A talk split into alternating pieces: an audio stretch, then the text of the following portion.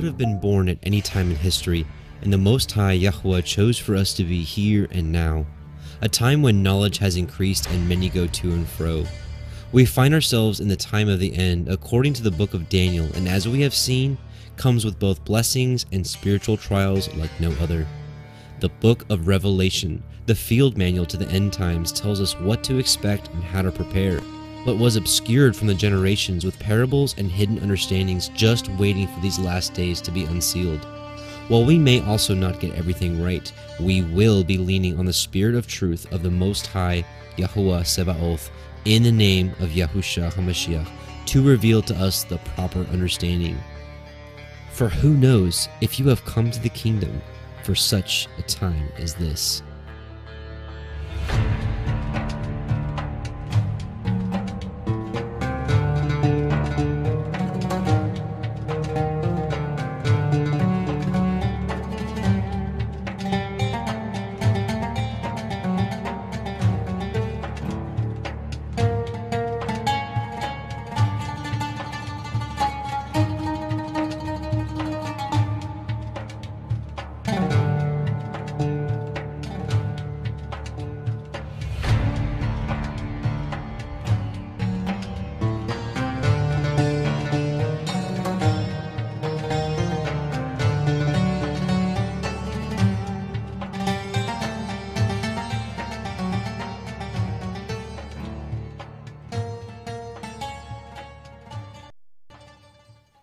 And Shabbat Shalom and welcome back, brothers and sisters. Welcome to the Parable of the Vineyard YouTube live stream, Revelation line-by-line study.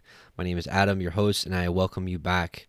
So I hope you all are doing well. We're on a time where most of the world is in quarantine, self-quarantine, lockdown, lots of different terminology for it. But we're living in some interesting times, brothers and sisters. Really is. And you know, I think I need to do a study just on the book of Jasher in the time where the Israelites were, when they were in captivity. From the time when Joseph died to the time that they were in utter slavery, there's so many missing verses, or there's so much missing understanding there that was not included in the canon, but was included in Jasher, and some of the measures that the Egyptians took to get the Israelites to kind of submit to this slavery is honestly really reminiscent of what's going on right now. So there's certainly a lot of things we can glean from that. But in any case, welcome back. This is part 5, and brothers and sisters, welcome to what may be one of the most important line-by-line studies we have ever done on Parable of the Vineyard. The book of Revelation has truly been veiled over the centuries, and I do believe Yahuwah has begun to unseal it over the past few years. Now, with that being said, let it be known that I am merely a student of the Word, and I have felt led to share the little bit of wisdom that Yahuwah may have bestowed upon me, which means I won't have everything right.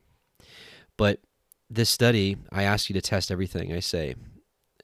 This study will be so in-depth that even the new believer will be able to understand it. Likewise, the learned disciple should also be able to glean new information. Some concepts shared, some of you, it may be something you already understand. Some of the things may be new. Either way, take all matters to Yahuwah in prayer, and He will guide you. As it must be known that 1 John 2:27 says, "The anointing which you have received of Him abides in you, and you need not that any man teach you, but as the same anointing teaches you of all things, and is truth, and is no lie, and even has taught you, you shall abide in Him." And Matthew 23:8 says, "But be you not called Rabbi, for one is your master, even Mashiach, and you are all brethren." So with that being said, consider me just your study partner, your brother, and let's dig in. So yeah, so we're welcome back here to part 5. If you haven't watched the first 4 parts, it's not really necessary because we're just doing kind of a chapter-by-chapter, line-by-line study. And tonight, we're going to be doing chapters 4 and 5, as long as I go fast enough and don't get too deep in the rabbit holes, the rabbit trails, if you will. But we're going to be talking about the throne room scene. And we're going to be talking about kind of the start of the Day of Yahuwah, which what we'll see here, the beginning of this throne room scene is the beginning of the Day of Yahuwah, which is commonly known as the Day of the Lord. And we're going to be talking a little bit about the two witnesses, And just kind of, actually, there's a lot to the throne room scene. I can't tell you how many times that I've just kind of read right through it. But going through the study allowed me to really slow down and kind of pick it apart. And so that's what we're going to get to do tonight. So before we get started, we're going to do some shofar blast, and we're going to do some prayer. We're going to petition Yahuwah to guide us through the study and to open eyes and ears that we all may grow thereby. And yeah, let's start with actually a prayer. Let's bow our hearts. Heavenly Father, Yahuwah, Most High, we just come before you in Yahusha's name, and we just thank you for this opportunity to study together, to gather, even though it's not in the flesh. I know that we are together in the Ruach, and we also know what the Scripture says, where two or three are gathered in your name, there you are in the midst of us. So we bless you and thank you for this. Just continue to guide us in these interesting times that we're living in, Abba. We really don't know what they're going to do next, but we know that we're not to fear their moves, but to only wait for yours. And truly, we are waiting for you. We're waiting for the return of Yahusha, and we just pray that you continue to cultivate in our heart understanding, and that we may stay on that straight and narrow path and neither go to the left or to the right. So we bless you and thank you and send a multitude of hallelujahs to you in Yahusha's mighty name, our Savior, our King. Amen and amen. And all the people said, amen. Okay, so let's, actually, shofar, my bad.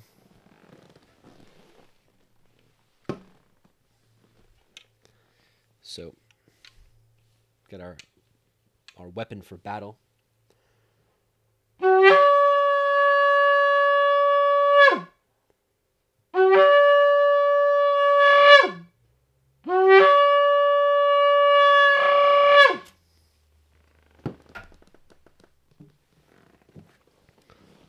Okay.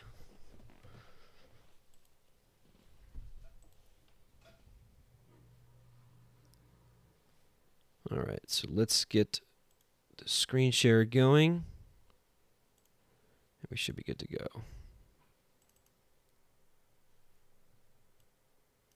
Give me just a moment. I'm always fumbling with this software. Okay. Looks good. Praise be to Yahuwah. Let's get going. So we are in Revelation chapter 4, verse 1. After this, I looked, and behold, a gate was opening in the heaven. In heaven. I don't know why it's plural here in the Cepher, but a gate was opening in heaven, and the first voice which I heard was as it were a shofar talking with me, which said, "Come up hither, and I will show you things which must be hereafter." So there is actually a lot in this one verse that we've got to dissect. Let me just zoom in a little bit because I know some of y'all want to actually read this on screen. I invite you to open up your scriptures as well and read along with me, but if you don't need to, because we will put them on screen, everything that we read. So let's see. Let's make sure this is working. Okay. Looks like my internet is messing up. Okay. So let's talk about this. So it says, "Behold, a gate," or a door, "was opening in the heaven," and so I believe that this is the door to New Jerusalem. So let's talk about that for a sec. So this is actually just last week too. We spoke about this door that he's opening, that he's opened for us. Revelation 3, "I know thy works. Behold, I have set before thee an open door," or an open gate, "and no man can shut it. For thou hast little strength, and hast kept my word, and hast not denied my name." Remember, we unpacked this pretty well last week. So no need to continue to go down there, but just want to remind you about this door or this gate. "Behold," Revelation 3:20, "Behold, I stand at the door and knock. If any man hear my voice and open the door, I will come into him and will sup with him and he with me." Let's talk a little bit more about this door. Matthew 7:21-23, "Not everyone that says unto me, Lord, Lord, shall enter into the kingdom of heaven." So this is, in my opinion, this is what I see here. Now, again, for whatever reason, the Cepher has this pluralized heavens, but every other translation I've ever read is heaven. So like I've said before, the Cepher is not perfect. I do not believe it is, but it still is my favorite translation. But I do believe this should be heaven, and I do believe in the context of heaven is New Jerusalem coming down. This is where we're going to dwell. This is where we're going to rule and reign. The tabernacle of Yahuwah is likened to heaven many times. So shall enter into the kingdom of heaven. And this is where we're also going to see this door closing. But he that doeth the will of my Father which is in heaven, many will say to me in that day, Lord, Lord, have we not prophesied in thy name, and in thy name have cast out devils, and in thy name have done many wonderful works? And then I will profess unto them. This is one of the scariest verses. This is like one of the verses that woke me up. It was like, whoa, I do not want to hear this. And then I'll profess unto them, I never knew you. Depart from me, you that work iniquity. And so we actually get a better description of what's happening right here in the parable of the wise and foolish virgins. We're going to read this whole parable a little bit later, but we're going to read a few verses from it now so we can keep things clear and concise. Matthew 25, 10 through 13, which this is the end of the parable of the wise and foolish virgins. And while they went to buy, the foolish virgins, the bridegroom came, and they that were ready went in with him into the marriage, and the door was shut. Or in this case, with the Cepher translation, the gate was shut. Afterward also came the other virgins, saying, Lord, Lord, open to us. And that's the same thing right here, right? Lord, Lord, Lord, Lord. But he answered and said, Verily I say unto you, I know you not. Watch therefore, for you know neither the day nor the hour wherein the Son of Man cometh. So this is the door that was opened for all of us, but there was a time where it was shut. And I do believe that this is when the wise virgins are allowed to enter New Jerusalem, and the door is shut, and the foolish are not, and they are without, and they are weeping and gnashing of teeth. Psalm 24, this is kind of continuing the thought process of who is allowed to enter in New Jerusalem. I mean, it's all over the place. You know, most of us grew up in lukewarm Laodicea church, apostate Christianity that is just like, just say the magic word, you believe, that's it. Doesn't matter how you walk the walk, doesn't matter how you talk the talk. You've said the prayer, you're done, which we know is not the truth. And let us have patience with our brothers and sisters that are still stuck in that false mindset. But let's see who gets into New Jerusalem. Psalm 24, the earth is Yahuwah's and the fullness thereof, the world and they that dwell therein. For he hath founded it upon the seas and established it upon the floods. Who, it's asking a question here, who shall ascend into the hill of Yahuwah, or who shall stand in his holy place?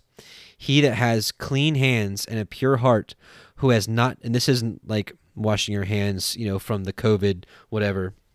This isn't washing the so-called germs, right? The supposed germs that are flying around everywhere. And no. This is in reference to our works, right? With the doings of our hands. He that hath clean hands and a pure heart, who has not lifted up his soul into vanity, nor sworn deceitfully, he, so this person that does this, he shall receive the blessing from Yahuwah and righteousness from the Elohim of his salvation. This is the generation of them that seek him, right? You right here that's listening to this, because there's no way you're listening to this unless you're searching after righteousness or seeking after righteousness. This is the generation of them that seek him, that seek thy face, O Yaakov, Selah. Lift up your heads, O ye gates. Right here, this is what we're talking about, the door. This is what we're talking about here. Behold, a gate or a door was opened in heaven. Lift up your heads, O ye gates, and be lift up, O ye everlasting doors, and the King of glory shall come in. So, again, what we're talking about here, this is talking about New Jerusalem, the hill of Yahuwah, the holy place. This is New Jerusalem. This is our return to the garden. Lift up your heads, O ye gates, and be lifted up, ye everlasting doors, and the King of glory shall come in. Who is this King of glory? Yahuwah, strong and mighty. Yahuwah, mighty in battle. Right? Yahuwah is a man of battle. Lift up your heads, O ye gates, even lift them up, ye everlasting doors, and the King of glory shall come in. Who is this King of glory? Yahuwah Tzeva'ot. He is the King of glory. Selah. Amen to that. So, hopefully this solidifies this gate opening in heaven. And the first voice which I heard was as if it were a shofar. A shofar talking with me, which said, come up here and I will show you things which must be hereafter. So what I'm seeing here, and again, I'm not faultless here, but what I am seeing here is this is the beginning of the day of Yahuwah. And let me explain. Let's show you some passages here. So first of all, we have to go back to Revelation chapter 1. This whole book is like a puzzle, and it's like you'll get the definition from something in chapter 4 and chapter 1, and then in something in definition chapter 2 and chapter 21, and it's all over the place. And of course, all throughout the scriptures, which you're going to see here. But Revelation 1:10 says, "I was in the spirit on Yahuwah's day." This is the day of the Lord, the day of Yahuwah. This is the beginning of the 1,000 years. This is when New Jerusalem comes down. Yahusha is revealed with New Jerusalem, which we're going to read about a little bit here in 2nd Baruch chapter 4. He says specifically that he is revealed. He comes down. He doesn't come down, take people, go away, and then come back. No, New Jerusalem is revealed with him. Revelation 1:10, "I was in the spirit on Yahuwah's day, and hearing behind me a great voice as of a trumpet." Well, it should be shofar, and this is one thing the Cepher does get right, is it's a shofar. It's not like a brass trumpet. This is a ram's horn, a shofar. But this is the shofar of Yahuwah. Psalm 47, "Oh, clap your hands, all you people." So this is like rejoicing. This is victory. "Oh, clap your hands, all you people. Shout unto Elohim with the voice of triumph." Right? We're triumphant. "For the wise will be triumphant. For Yahuwah Most High is terrible. He is a great king over all the earth." We just read this in Psalm 24. "He shall subdue the people under us and the nations under our feet. He shall choose our inheritance for us, the excellency of Jacob, whom he loved, Selah. Elohim is gone up with a shout. Yahuwah with the sound of a shofar." Right? So this is what we're talking about here. The voice as if it were a shofar talking with me. The sound of a shofar. "Sing praises to Elohim. Sing praises unto our King. Sing praises. I sing to Yahuwah," right? "For Elohim is the king of all the earth. Sing ye praises with understanding. Elohim reigns over the heathen. Elohim sits upon the throne of his holiness. The princes of the people are gathered together, even the people of the Elohim of Avraham. For the shields of the earth belong unto Elohim, for he is greatly exalted." He is highly exalted, right? The song is all over the place.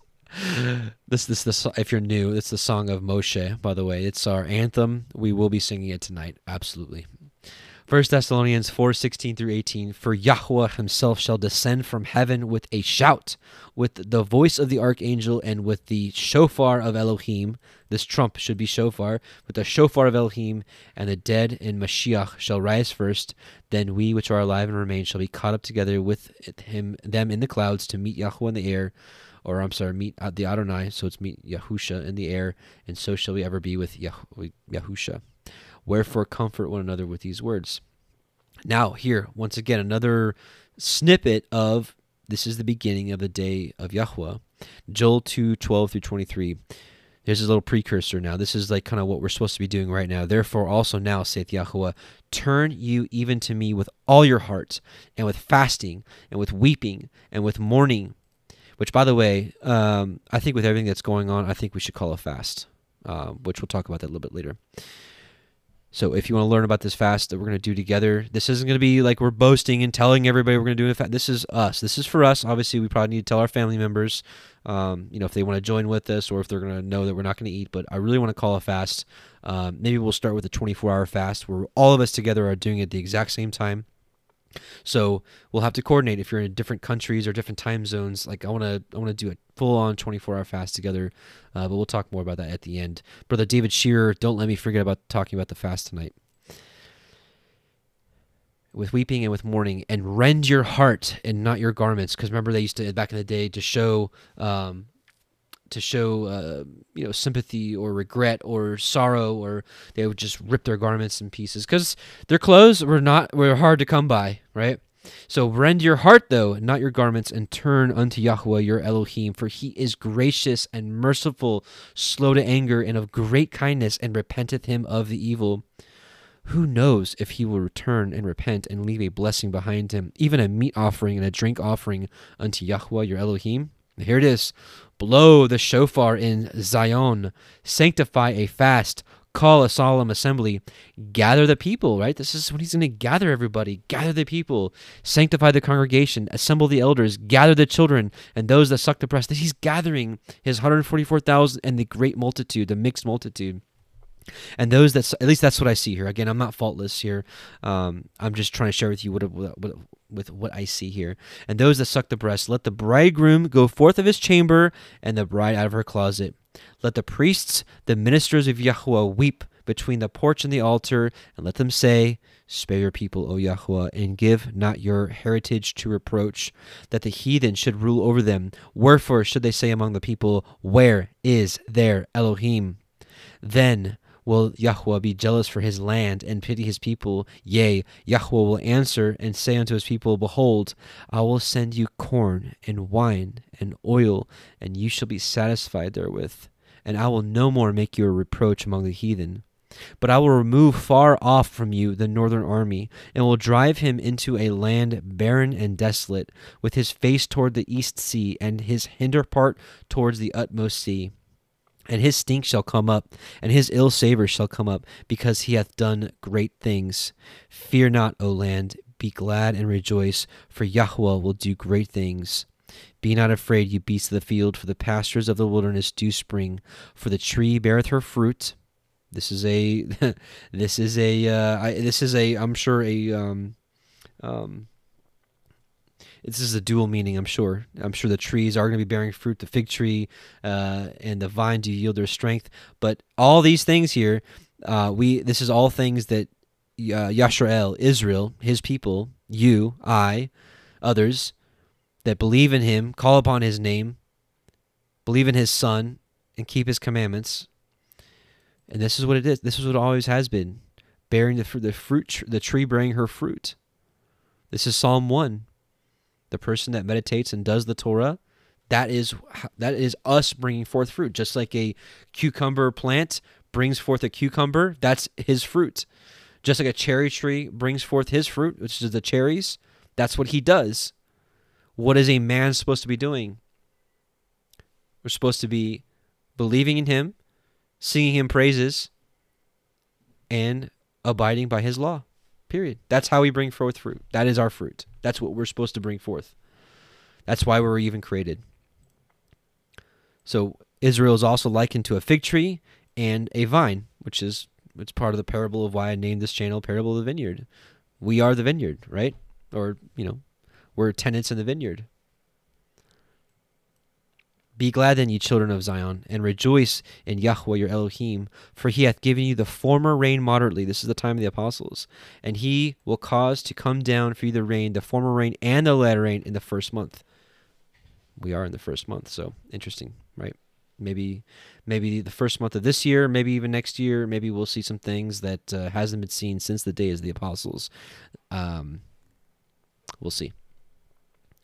Matthew 24:31, speaking more about the shofar. And he shall send his angels with a great sound of a shofar, and they shall gather together his elect from the four winds, from one end of heaven to the other. And a couple more. Isaiah 27:12-13. And it shall come to pass in that day that Yahuwah shall beat off from the channel of the river unto the stream of Egypt. I do believe America is modern-day Egypt. And ye shall be gathered one by one, O ye children of Israel, Yashrael. And it shall come to pass in that day that the great shofar shall be blown, and they shall come which were ready to perish in the land of Assyria, and the outcast in the land of Egypt, here, and shall worship Yahuwah in the holy mount at Jerusalem. So here we see, sorry, I got an itch. Here we see very specifically that this trumpet, the shofar that we're seeing right here, and the first voice which I heard as if it were a shofar talking with me, said, come up hither, and I will show you the things which must be hereafter. This is one of the best examples right here. Let me read it one more time. So again, I want you to understand, because this right here is a very important concept to grasp before we read the rest of this book, because this is telling you right here that this is the beginning of the day of Yahuwah, and it's also the day that New Jerusalem comes down, and it's the day that his people are gathered at the beginning. So one more time. And it shall come to pass in that day that the great shofar shall be blown, and they shall come which were ready to perish in the land of Assyria, and the outcasts in the land of Egypt, and shall worship Yahuwah in the holy mount at Jerusalem. This is New Jerusalem. That's everything right there in one verse for you. Exodus 19:10 through 20. You're going to see, I'm not going to spend too much time on this, but you're going to see a lot of parallels with what happened thousands of years ago and what's going to happen. Exodus 19, this is the gathering at Mount Sinai and the giving of the law. And Yahuwah said unto Moshe, go unto the people and sanctify them today and tomorrow and let them wash their clothes. This is what we're doing right now. We are washing our robes. We have washed them in the blood of the Lamb, Messiah Yahushua, because don't get anything twisted. I don't care how much Torah, how much Sabbath we're doing, how much Passover we're doing. If we're not putting our faith in Messiah Yahushua, and that we know with all of our heart that he came, that he had a ministry, that he offered up his life for us and was nailed to a tree, and that by his blood we are cleansed. If you don't recognize that, I don't care how much Torah you keep. Doesn't matter. We're only reconciled back to the Father through him. Now, we are to walk as he walked, and that's why we talk so much about the keeping of the commandments. But we are to keep our robes spotless, right? Now, that's to say that we're not going to slip up and mess up here and there, right? But praise be to Messiah Yahushua, who does forgive us if we are repentant, and if we do get back up and try harder and not mess up the next time, right? And be ready against the third day, which this is a whole nother rabbit hole, but this is Hosea 6 about, I'll tell you what, just really quickly.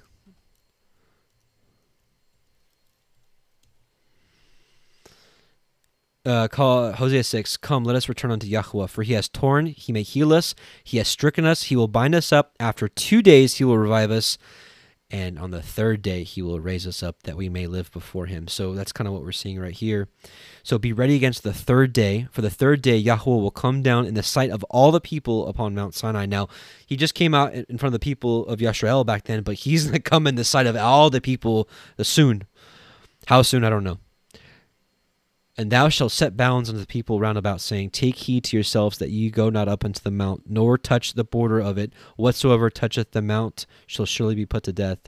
There shall not an hand touch it, but he shall surely be stoned or shot through. Whether it be beast or man, it shall not live. When the shofar soundeth long, they shall come up to the mount. There it is right there.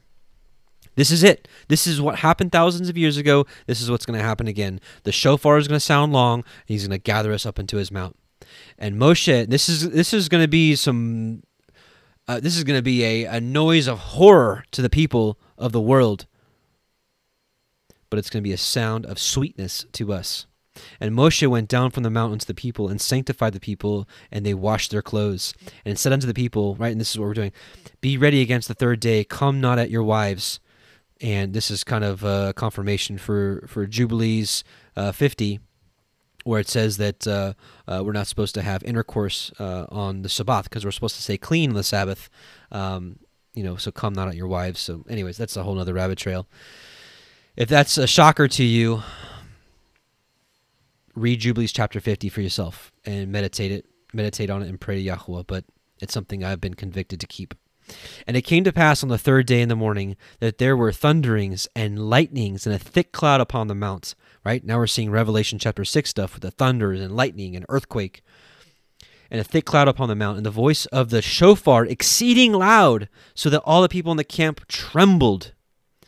And Moshe brought forth the people out of the camp to meet with Elohim, and they stood at the nether part of the mount. And Mount Sinai was altogether on a smoke, because Yahuwah descended upon it in a fire. And the smoke thereof ascended as the smoke of a furnace, and the whole mount quaked greatly. This is, again, Revelation chapter 6 stuff. We'll get to that here in a few. If I hurry up, we'll finish chapter 5 today, and we'll be at chapter 6 next week. And when the voice of the shofar sounded long and waxed louder and louder, Moshe spoke, and Elohim answered him by a voice. And Yahuwah came down upon Mount Sinai and on the top of the mount. And Yahuwah called Moshe up to the top of the mount, and Moshe went up.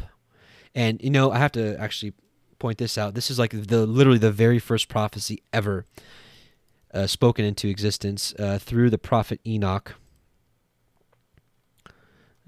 Chapter 1, I'll show you what I'm talking about. This is the very first prophecy ever. The words of the blessing of Enoch, wherewith he blessed the elect and righteous, who will be living in the day of tribulation. when all the wicked and the godless are to be removed. And he took up his parable and said, Enoch, a righteous man whose eyes were opened by Elohim, saw the vision of the Holy One in the heavens, which the angel showed me. And from them I heard everything, and from them I understood as I saw. But not for this generation, but for a remote one, which is for to come. Hello. Concerning the elect, I said, and took up my parable concerning them. The Holy Great One will come forth from his dwelling, and the eternal Elohim will tread upon the earth, even on Mount Sinai, and appear from his camp, and appear in the strength of his might from the heaven of heavens. And all shall be smitten with fear, and the watchers shall quake, and the great fear and trembling shall seize them unto the ends of the earth. And the high mountains shall be shaken, and the high hills shall be made low, and shall melt like wax before the flame. And the earth shall be wholly rent in sunder, and all that is upon the earth shall perish, and there shall be a judgment upon all men. But with the righteous he will make peace, and he will protect the elect, and mercy shall be upon them, and they shall all belong to Elohim, and they shall all be prospered, and they shall all be blessed. And he shall help them all, and light shall appear unto them, and he will make peace with them. And behold, this is in the book of Jude, verse 14 and 15, or 15 and 16, I can't remember. Behold, he cometh with 10,000s of his holy ones to execute judgment upon all. I do believe this is the 144,000. And to destroy all the ungodly, and to convict all flesh of all the works of their ungodliness, which they have ungodly committed, and of all the hard things which ungodly sinners have spoken against him. That's the very first prophecy, brothers and sisters. And yes, you were written in this very first prophecy, because it talked about the generation that's to come that shall be living the day of tribulation. And here we are. Oh boy, oh boy. Okay, a couple more. Actually, I think, yeah, two more. Ezekiel 20, 33 through 38. As I live, saith Yahuwah Eloheinu, surely with a mighty hand and with a stretched out arm and with fury poured out will I rule over you, and I will bring you out from the people and will gather you out of the countries wherein you are scattered, with a mighty hand and with a stretched out arm and with fury poured out. And I will bring you into the wilderness of the peoples, and there will I plead with you face to face, like as I pleaded with your fathers in the wilderness of the land of Egypt, so will I plead with you, saith Yahuwah Eloheinu. So history's going to repeat itself, brothers and sisters. And I will cause you to pass under the rod, and will bring you into the bond of the covenant. And I will purge out from among you the rebels. Right? What does a rebel mean? Someone who breaks his law. And them that transgress against me, I will bring them out of the country where they sojourn, and they shall not enter into the land of Israel, and you shall know that I am Yahuwah. That's where we see, Lord, Lord, open to us. You know, didn't we do this? Didn't we cast out devils? Didn't we do all these mighty works? And he's going to say, I didn't know you. Away from me, you lawless people. You didn't keep my commandments. You didn't keep my covenant, as I said was perpetual for everlasting covenant. You know what? Yeah. Why not?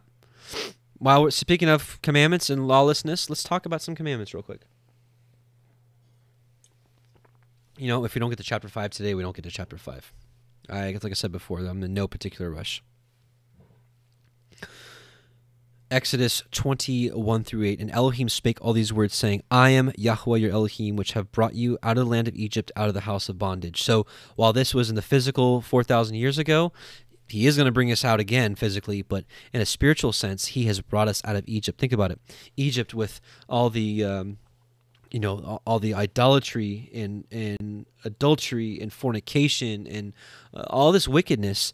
You know, in a spiritual sense, he's bringing us out of Egypt. We're coming out of the ways of the world, and we're coming into his ways. So he's saved us by the blood of Yahusha and brought us out, and now we're like in a spiritual wilderness, right? You shall have no other gods before me. And for many of us, some of you might have been Satanists before, some of you might have been whatever you were, who knows? But the God I used to serve before he whipped me into shape was money. So praise him for healing us of these things.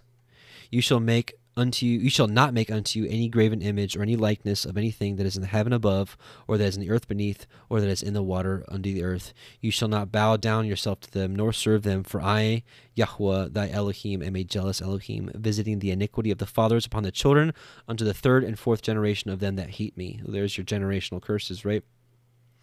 And showing mercy, and by the way, I mean, this is, while many of us probably didn't struggle with this. You know, we may have had idols in our heart. In Ezekiel, it talks about how people hid their idols in their heart. And I used to love nice houses and cars and all the other stuff that, you know, money buys you. And praise Yahuwah for him taking this stuff out of our heart.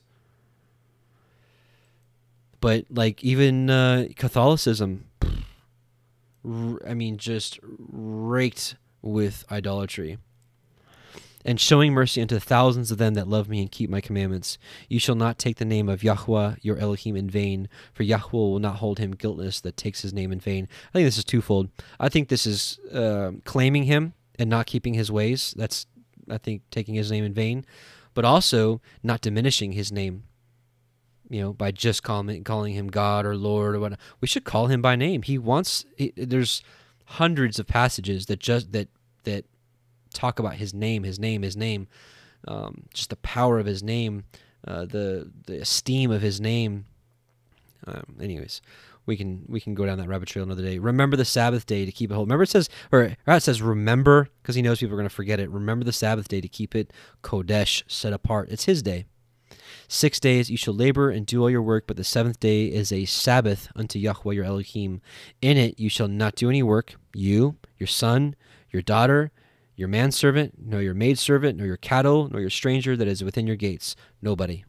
Don't even buy anything online. Don't make anybody work. Don't go to a restaurant. Don't go to a restaurant. Well, actually, nobody's going to a restaurant these days. It's not funny. But you can't just be like, oh, they're already working, so it's not a big deal. No. We don't make anybody work on the Sabbath.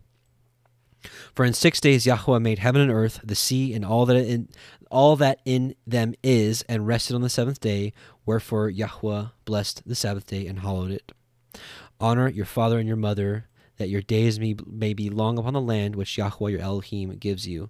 And listen, the command is to honor them. Even if they're not good people, honor them. Find a way. You can make up a ton of excuses by your, you know, like, oh, I don't have to honor him because I don't have to honor my father because, you know, he's a really bad person, or he drinks a lot and he's really mean to me, or he's rude, or he cusses, or what. So you can still find a way to honor your father and your mother. You shall not do murder. And we also know Messiah said it's not just enough not to murder somebody, but if you hate your brother without a cause in your heart, it's the same. You shall not commit adultery, right? We're not to sleep with, you know, someone else's wife, period. But we're also not supposed to have adultery in our heart, lusting, thirsting after somebody, because you've already done it in your heart, and that's how Messiah taught us. You shall not steal. It's simple. You shall not bear false witness against your neighbor, right? And lying. It's simple. You shall not covet your neighbor's house. You shall not covet your neighbor's wife, nor his manservant, nor his maidservant, nor his ox, nor his ass, nor anything that is your neighbor's. Because, you know, coveting leads you to breaking other commandments. And, you know, that's rampant these days with consumerism, keeping up with the Joneses. And all the people saw the thunderings and the lightnings and the noise of the shofar and the mountain smoking. And when the people saw it, they removed and stood afar off. Amen, brothers and sisters. Amen to that. So we got through verse 1 in 40 minutes. So what? Oh, well. Okay. Verse 2, and immediately I was in the Ruach, the Spirit, and behold, a throne was set in heaven, and one sat on the throne. So here's what's interesting. Again, what I believe we're seeing here, this is like a prototype. Yahuwah is through the Apostle John, through the prophet John. He's showing us what's going to happen on the day, the start of the day of Yahuwah, when the shofar blasts. This is what's going to happen. And we know that nothing happens, right? Surely Yahuwah Eloheinu will do nothing, but he revealeth his secrets unto his servants, the prophets, Amos 3:7. And so that's what I believe he's showing us here, what he's going to do.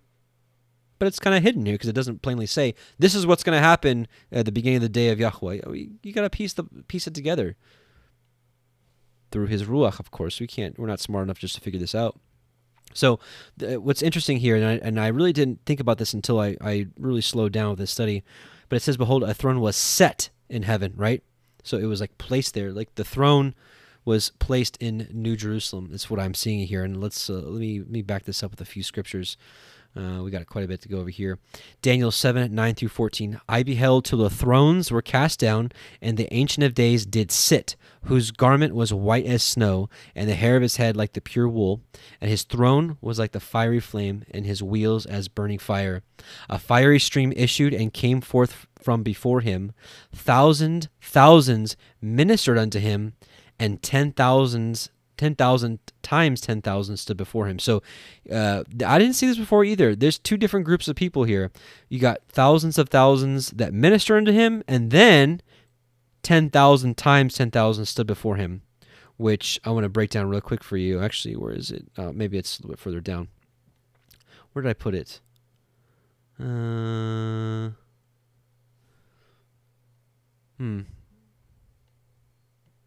thought I put it in here. Maybe I didn't. Okay, we'll go back to that in a second. So just remember this.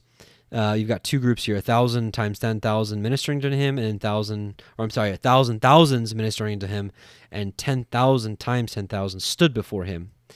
The judgment was set, and the books were opened. I beheld then, because of the voice of the great words which the horn spake, the shofar, right? This is the horn. This is the little horn. This is the little horn, the beast, the little horn of the beast speaking. I beheld even till the beast was slain and his body destroyed and given to the burning flame. As concerning the rest of the beasts, they had their dominion taken away, yet their lives were prolonged for a season at a time. I saw the night visions, and behold, one like the Son of Man came with the clouds of heaven and came to the Ancient of Days, and they brought him near before him. And there was given him dominion and glory and a kingdom, that all the peoples, nations, and languages should serve him. His dominion is an everlasting dominion which shall not pass away, and his kingdom that which shall not be destroyed. But as for the throne, let me... here we go. Let's talk about this here for a second. Psalm 2, we're actually going to read probably just till 6. Why do the heathen rage, and the people imagine a vain thing? The kings of the earth set themselves, and the rulers take counsel together against Yahuwah and against his anointed, saying, Let us break their bands asunder, and cast away their cords from us. He that sits in the heavens shall laugh, and Yahuwah shall have them in derision. Then shall he speak unto them in his wrath, and vex them in his sore displeasure. Yet I have set my king upon my holy hill Zion. So this is New Jerusalem, and the throne is set in it, and Yahusha sits down. Let's see. Let's keep going. Here we go. This is kind of interpreting the Daniel passage we just read. This is the vision from Nebuchadnezzar, and where he sees the great image. He sees the head of gold, which is Babylon, his breast and his arms of silver. This is Medo-Persia. His belly and his thighs of brass. This is Greek, the Greek Empire. His legs of iron, and his feet part of iron and part of clay. This is the pagan Roman Empire, and then this is the quote-unquote Holy Roman Empire, if you will. I call it the unholy Roman Empire, the Vaticana, if you will. Thou sawest till a stone that was cut without hands. This is New Jerusalem, which we're going to read in just a second.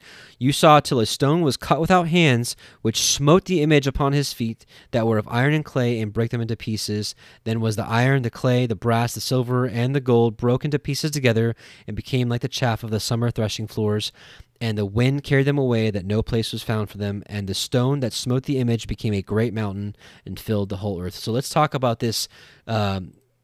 Let's talk about this that was cut without hands. We're going to look at 2 Baruch, chapter 4.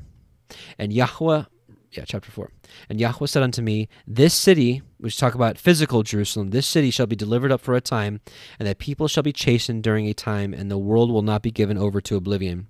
Do you think that this is the city of which I said, on the palms of my hands I have graven you? So he's like, do you think that physical Jerusalem that just got destroyed or is about to get destroyed is the city I said, on the palms of my hands I have graven you? He's like, This building now built in your midst is not that which is revealed with me. So this is not what's going to be revealed with Messiah Yahusha.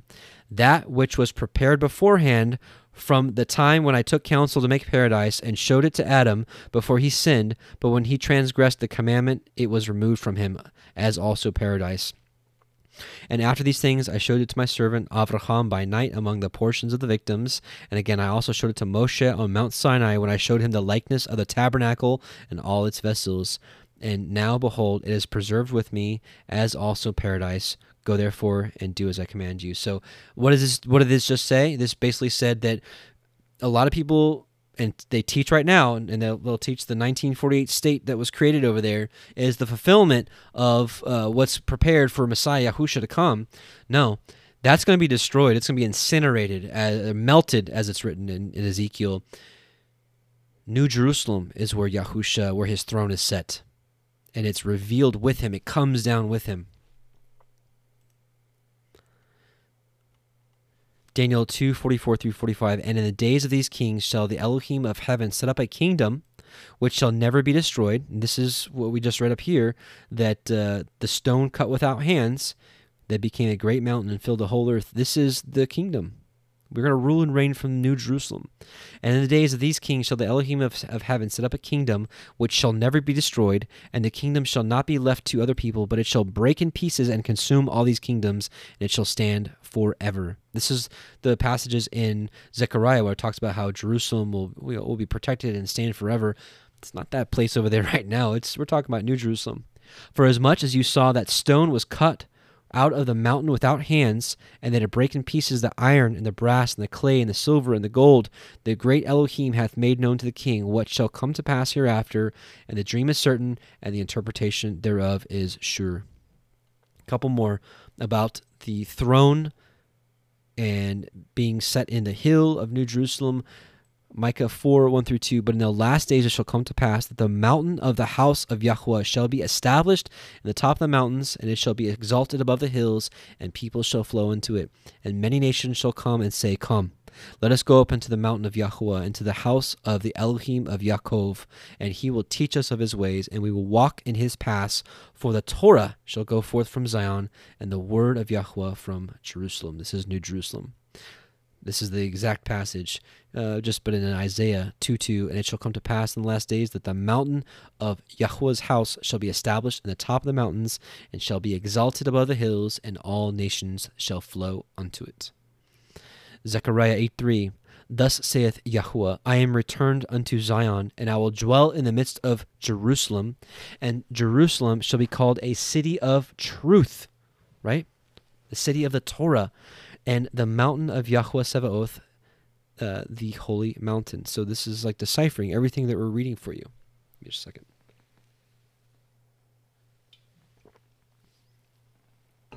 All right, Ezekiel 41 through 2. This is a vision that Ezekiel was given of the heavenly New Jerusalem and the temple that's going to come down. In the 25th year of our captivity, in the beginning of the year, in the 10th day of the month, in the 14th year after the city was smitten, in the selfsame day the hand of Yahuwah was upon me, and brought me hither. In the visions of Elohim brought he me into the land of Israel, and set me upon a very high mountain, by which was as the frame of a city on the south. It's New Jerusalem, brothers and sisters. So hopefully that was clear. And okay, verse 3. And he that sat was to look upon like a jasper and a sardine stone, or a sardius stone, and there was a rainbow round about the throne, in the sight like unto an emerald, right? So let's get a visual of what this might have looked like. I think this is a pretty good interpretation here. You've got the let's see, here are the stones right here. This is a really bad picture, but maybe you can see it. This is an emerald, a sardius, and a jasper. Jasper actually has a lot of different variations. You can have it like blue, like right here, or red, but it's like a mixture of colors. But you can see here the emerald, the sardius, jasper. So I think this might be a pretty decent... I mean, I didn't see anything else that looked even close, but... that could be pretty similar of what it looks like. At least it's got the colors, so I like it. It may be way off for all I know, but looks good to me. So possibly what it looked like. And let's see, did I put that in here? So let's, let me see here. There was something I wanted to share with you guys about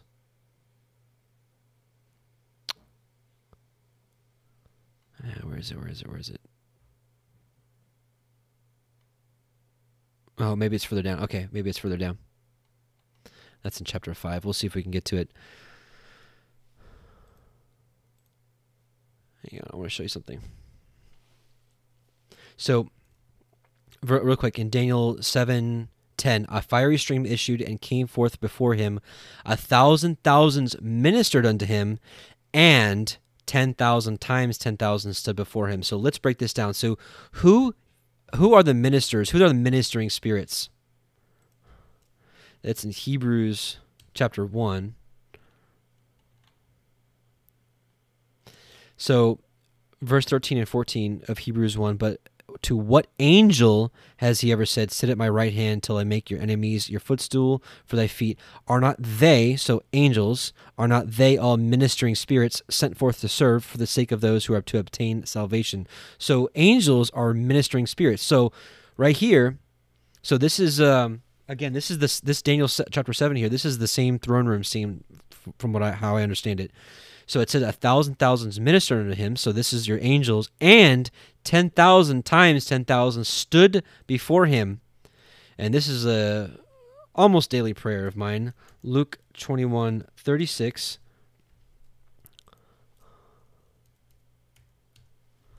Luke 21:36 states, watch you therefore and pray always that you may be accounted worthy to escape all these things that shall come to pass and to stand before the Son of Man. Stood before him. Stand before the Son of Man. So in this throne room scene, so where I'm getting at, in this throne room scene, which we'll get to actually a little bit here, in this throne room scene, I do believe that when the gate is open, the shofar is blasted, we are gathered and taken into the throne room scene, which we'll talk about more when we get to chapter 5, if we get there tonight. We'll see. Okay, so verse 4. Round about the throne were the 24 seats, so 24 seats. Upon the seats I saw 24 elders sitting, clothed with white raiment, and they had on their heads crowns of gold. So who are these elders? There's a lot of speculation, and it's not really exactly clear-cut, but I have a possibility of maybe 15 of the 24. Let's read 2 Esdras 1:35-40. I will give your houses to a people that will come, who without having heard me will believe. Those to whom I have showed no signs will do what I have commanded. They have seen no prophets, yet will recall their former state. Repentance. I call to witness the gratitude of the people that is to come, whose children rejoice with gladness, though they do not see me with bodily eyes, yet with the Ruach, the Spirit, they will believe the things I have said. Hallelujah to that, right? He's talking about you and I. And now, Father, look with pride and see the people coming from the east. To them I will give as leaders Avraham, Yitzchak, Yaakov, Hosea, Amos, Micah, Yoel, Obedyahu, Yonah, Nehum, Habakkuk, Zephaniah, Haggai, Zechariah, Malachi, and then, so that's 15, who is also called the messenger of Yahuwah. So here's, it says that they're leaders, right? I'm sure leaders can also be interpreted as elders, but then you got the 12 apostles. So this is just something that immediately when I read this, the Ruach was like, oh, you know, 2 Esdras 1 with the leaders. So we know that these are patriarchs and prophets. Why we see Hosea, Amos, Micah, Joel, Obadiah, and we don't see like Jeremiah, Ezekiel, Isaiah. Maybe they're included too. Maybe they're just not shown. I don't know. But here's 15 of the possible elders. I know there's other theories out there. Totally open to it. I'm just putting up a possibility here. Again, definitely not a faultless guy here, and just do my best. Okay, so verse 5, and out of the throne proceeded lightnings and thunderings and voices, and there were 7 menorot.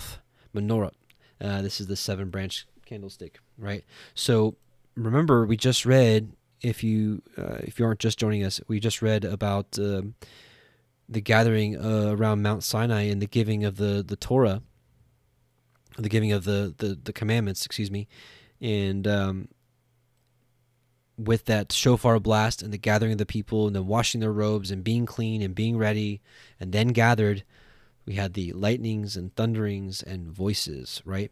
And so just some interesting parallels here. And there were 7 candlesticks of fire burning before the throne, which are the 7 ruachot, the spirits of Yahuwah. And so here's another confirmation that, remember, this is really in part 1. So if you remember, in part 1 we talked greatly about the 7 branch candlesticks, which Revelation says clearly. Actually, let me just pull it up so you can see it for yourself clearly. I think it's 20. Clearly, yeah. The mystery of the 7 stars which you saw in my right hand and the 7 golden candlesticks. The 7 stars are the angels of the 7 churches, and the 7 candlesticks which you saw are the 7 churches. We know the 7 churches, the ecclesia, that's us. We fill up those 7. So it says, that the 7 candlesticks were before him. And that furthers my understanding that people will be taken out of all 7 churches, because remember, as we went through, I think this was it last week we finished up? Yeah, last week we finished up the churches. So the last 2 weeks we talked about the 7 churches, the 7 ecclesia, and each one of them were given instructions of how to overcome, and each one of them were given a promise of reward and blessing for doing so. So I believe there's people that they're gonna wake up last minute out of the Laodicean church, which I think a lot of us maybe used to be part of that church, and maybe we aren't anymore, or maybe we are still part of that church, but we fixed the things that were wrong with us. However that works. So this furthers my understanding that people out of every church will be taken, not just 1 or 2 of them. Verse 6. And before the throne there was a sea of glass like unto crystal, and in the midst of the throne and round about the throne were 4 living creatures full of eyes before and behind. And we're going to be talking about the cherubim here in a second, but here's this sea of glass like unto crystal. And once again, here's another confirmation of who is here. Revelation 15:2-3, and I saw as it were a sea of glass mingled with fire, and them that had gotten the victory over the beast, and over his image, and over his mark, and over the number of his name, stand on the sea of glass, having the harps of Elohim. It says kitaras, maybe it's guitars. And they sing the song of Moshe, I sing to Yahuwah, for he is highly exalted. And the song of the Lamb, saying, Great and marvelous are your works, Yahuwah Eloheinu, Yahuwah El Shaddai, just and true are thy ways, thou King of saints. So this is who is standing on that sea of glass. There was a sea of glass like on the crystal. Verse 7, and the first living creature was like a lion, and the second living creature like a calf, and the third living creature had a face of it as a man, and the fourth living creature was like a flying eagle.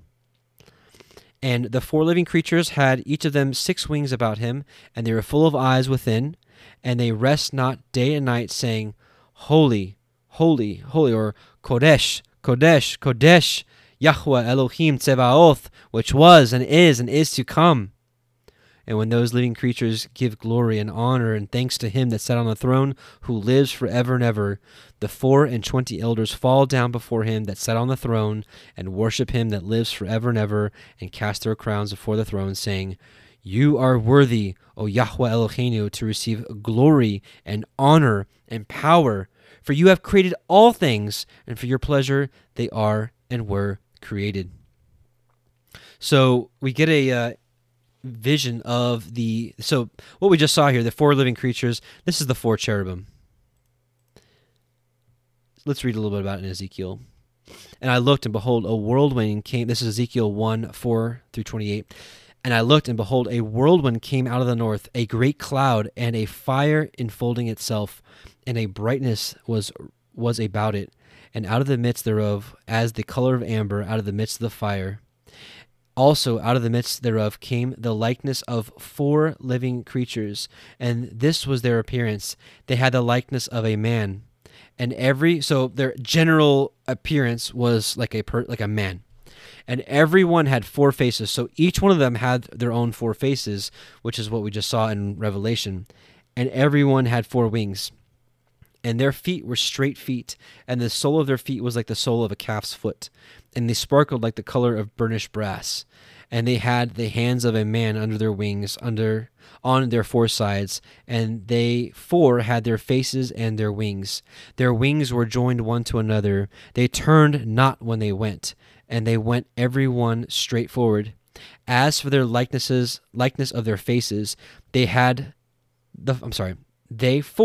had the face of a man and the face of a lion on the right side, and they four had the face of an ox on the left side, and they four also had the face of an eagle.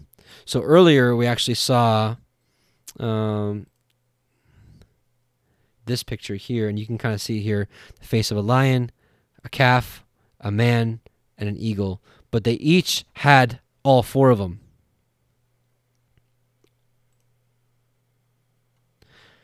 Thus were their faces, and their wings were stretched upward. Two wings of everyone were joined one to another, and two covered their bodies, and they went everyone straight forward, whither the Spirit was to go, and they went, and they turned not when they went. And we can just stop here because that kind of just describes them. It's pretty interesting. You read the rest of Ezekiel chapter 1, but beautiful, right? A little different, but beautiful. So, all right, yeah, we got plenty of time for chapter 5. What am I thinking here? Awesome, awesome, awesome. I'm just going to see who's in chat real quick. Hey, Shalom, Psalm 119, Kevin Watkins, Shoshana. Hey, what's going on, sister? Lynette Moody, Anonymous, Kingdom Truther, Jackie Mudd, Camilla. Good to see you all. Good to see you all. Stephen Schofield, Windfeather, Pamela Santos. Hey, good to see you all. All right, let's keep going. We're making good time, so no need to stop now. All right. So chapter 5, this is where it gets really interesting. Really, really interesting. The scroll and the lamb. So we're going to read verses 1 and 2, and then we're going to stop for a pretty interesting rabbit trail. And I saw in the right hand of him that sat on the throne a Cepher, a book, written within and on the backside, sealed with 7 seals. Remember that. And I saw a strong angel proclaim with a loud voice, "Who is worthy to open the Cepher and to loose the seals thereof?" Let's see. So let's talk about this for a second. Let's talk about this book. What is this book with 7 seals on it? Daniel 7:10, we read this earlier. A fiery stream issued and came forth from before him. 1,000 thousands ministered unto him, and 10,000 times 10,000 stood before him. The judgment was set. It was ready. It was set, right? The judgment hasn't happened yet, but the judgment was set, and the books were opened. We already read this, right? The angels are all ministering spirits, so we see the angels here, and we saw, again, to stand before the Son of Man. So we saw thousands ministered under him, and 10,000 times 10,000 stood before him. So now we're talking about the books being open. Daniel 12, and at that time Michael shall stand up, the great prince which standeth for the children of thy people, and there shall be a time of trouble, such as never was since there was a nation, even to that same time. And at that time their people shall be delivered, every one that shall be found written in the book. And many of them that sleep in the dust of the earth shall awake, and some to everlasting life, and some to shame and everlasting contempt. And they that be wise shall shine. It's like the wise and the foolish virgins. There it is. They that be wise shall shine as the brightness of the firmament, and they that turn many to righteousness as the stars forever and ever. Brothers and sisters, if you have not checked out Enoch 43, the identity of the stars revealed. That's a must watch, brothers and sisters. This is one of the verses that we talk about there. So if you want to know what the stars above really are they angels? Yeah. Are they also something else too? Yeah, they are. But you, O Daniel, shut up the words and seal the book. Even to the time of the end, many shall run to and fro, and knowledge shall be increased. Then I, Daniel, looked, and behold, there stood other two, the one on this side of the bank of the river, and the other on that side of the bank of the river. And one said to the man clothed in linen, which was upon the waters of the river, how long shall it be in the end of these wonders? And I heard the man clothed with linen, which was upon the waters and upon the river, when he held up his right hand and his left hand unto heaven, and sware by him that liveth forever, that it should be for a time, times, and an half. And when he shall have accomplished to scatter the power of the holy people, all these things shall be finished. And I heard, but understood not. Then said I, O my Adonai, what shall be at the end of these things? And he said, Go your way, Daniel, for the words are closed up and sealed till the time of the end. Many shall be purified and made white and tried, but the wicked shall do wickedly, and none of the wicked shall understand, but the wise shall understand. And from the time that the daily sacrifice shall be taken away, and the abomination that maketh desolate set up, there shall be 1,290 days. Blessed is he that waits and comes to the 1,335 days. But go your way till the end be, for you shall rest and stand in your lot at the end of the days. So what did we just read here? What is the time of the daily sacrifice? Are we talking about a third temple being built and sacrifices resuming and then the sacrifices being stopped? No. What is the daily sacrifice and offering offered up unto Yahuwah these days? It's you. It's you and your prayers. It's your sacrifices of righteousness unto Yahuwah. That is the daily sacrifice. And it's going to be taken away one day. And the abomination, which is Jerusalem, is set up, right? And is destroyed, as we read in Luke 21.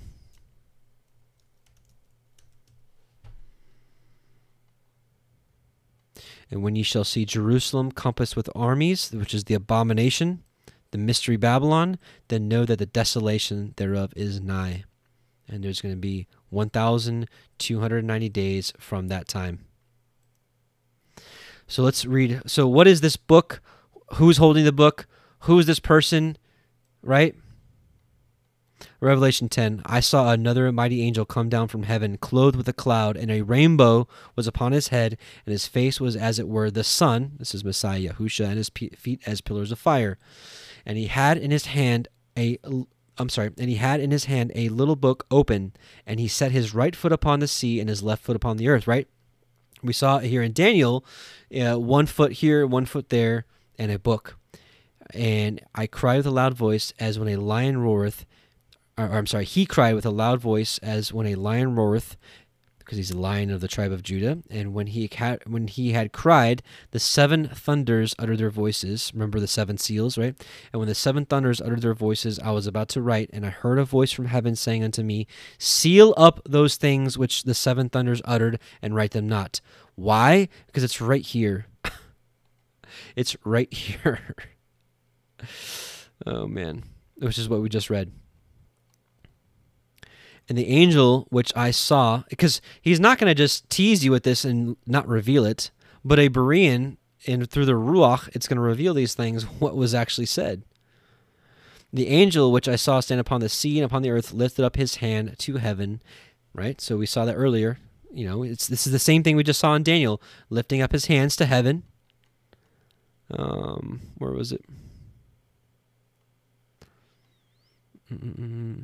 Yeah, when he held up his right hand and his left hand up to heaven, it's the same thing.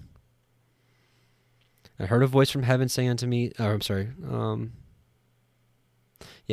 up his hands to heaven and sware by him that liveth forever and ever, who created heaven and the things that are therein are, and the earth and the things that therein are, and the sea and the things which are therein, that there should be time no longer. So this is exactly what we just saw, that the time is almost out. This is what the seven thunders uttered, that from the time that the daily sacrifice shall be taken away, and the abomination that maketh desolate set up, there shall be 1,290 days, that there should be time no longer. But in the days of the voice of the seventh angel, when he shall begin to sound, the mystery of Elohim should be finished, as he hath declared to his servants the prophets. And the voice which I heard from heaven spake unto me again and said, Go and take the little book, and we're going to talk about this little book here. Go and take the little book which is open in the hand of the angel which standeth upon the sea and upon the earth. And I went unto the angel and said unto him, Give me the little book. Right? Maybe, I don't know. I was just like, please give me the little book. But no, give me the little book. And he said unto me, I shouldn't laugh. This is serious prophecy, but I just keeping it light. Sorry. And he said unto me, Take it and eat it up, and it shall make thy belly bitter, but it shall be in thy mouth sweet as honey. So we're going to read about what this is, what's going on here. This is a call to the prophet. We're going to see this in Ezekiel. So belly bitter, right? Because a lot of times the words of a prophet is ill-received, and look at Jeremiah, you got whipped and imprisoned, and look at Isaiah, he got cut in half, and right? But it shall be in thy mouth sweet as honey. And for a lot of us, we know that his word, his Torah, is sweeter, actually, than honey. If we may, go to Psalm 19. So it's talking about the Torah, right? The Torah of Yahuwah is perfect, right? More to be desired than gold, yea, than much fine gold. Sweeter also than honey and the honeycomb. So the word of Yahuwah is sweet in our mouth. And for a lot of us that he's woken up, slapped around a little bit and whipped us into shape, his word is sweet as honey in our mouth. But it shall make our belly bitter. And we're going to talk more about this. And I took the little book out of the angel's hand and ate it up, and it was in my mouth sweet as honey, and as soon as I had eaten it, my belly was bitter. And he said unto me, Thou, now here's the command, you must prophesy again before many peoples and nations and tongues and kings. John is their prototype for those that will be taken up and taken into the throne room. So here, we're going to get a little deciphering from Ezekiel and what exactly is going to happen. This is the call of the prophet. And he said unto me, Son of man, this is Ezekiel 2, Stand upon thy feet, and I will speak unto you. And the Spirit entered into me when he spake unto me. Remember earlier we saw, as soon as the shofar was blown, that John was taken up in the Spirit? And the Spirit entered into me when he spake unto me. Remember, a voice spoke unto me as a shofar.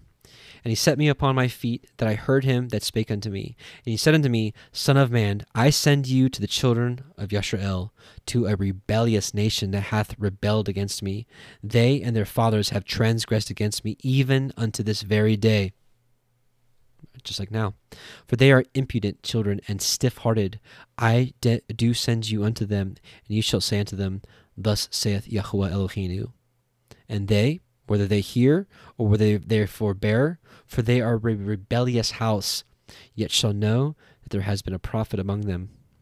And you, Son of man, be not afraid of them, neither be afraid of their words, though briars and thorns be with you, and thou does well among the scorpions, be not afraid of their words, nor be dismayed at their looks, though they be a rebellious house.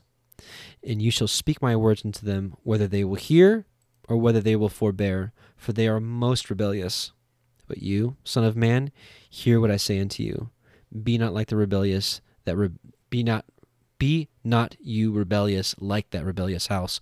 Open your mouth and eat that I give you. And when I looked, and behold, an hand was sent unto me, and lo, a roll of a book was therein.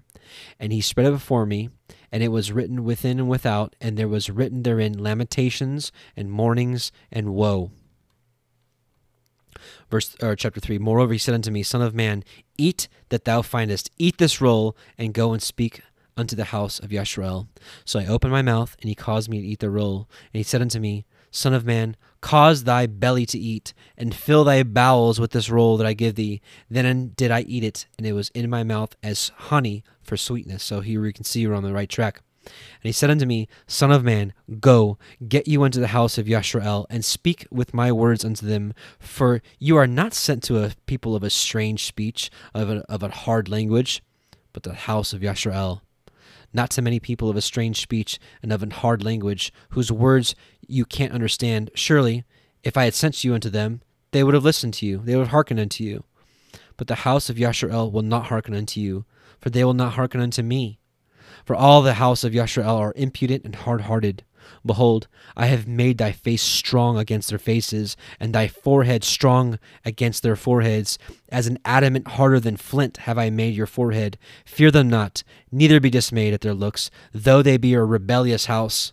Moreover, he said unto me, Son of man, all my words that I shall speak unto you receive in your heart, and hear with your ears. And go, get to them of the captivity, unto the children of thy people, and speak unto them, and tell them, Thus saith Yahuwah Elohim, whether they will hear, or whether they will forbear.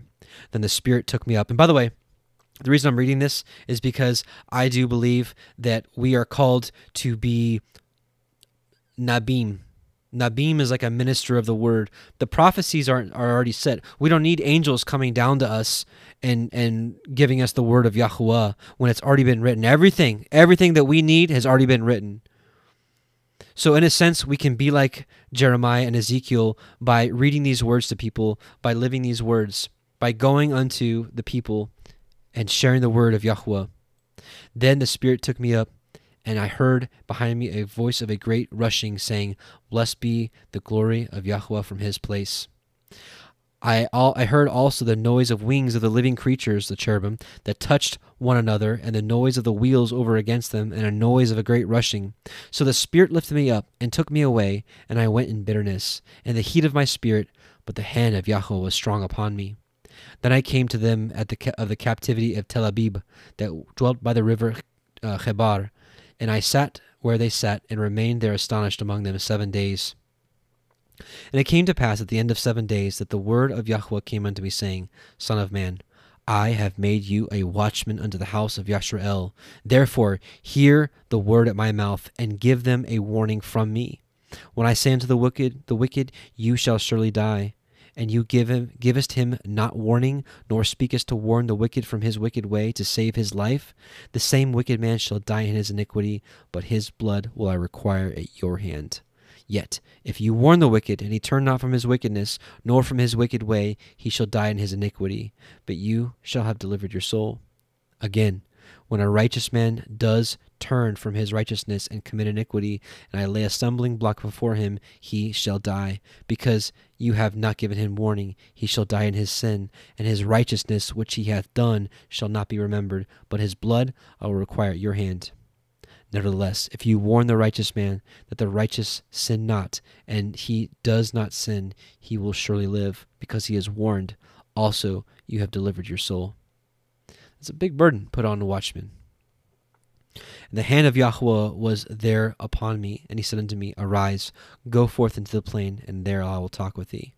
Anyways, it keeps going, but just wanted to share that this is the call for his end times remnant. If you weren't with us in part one, I do believe the remnant of Israel, the house of Ephraim and the house of Judah, the two sticks, I believe, are the two candlesticks and also the two witnesses. I believe that we, in a sense, are being witnesses now to his majesty, to his glory, but I do believe he's going to gather us, give us power like in the days of the apostles, and send us back out.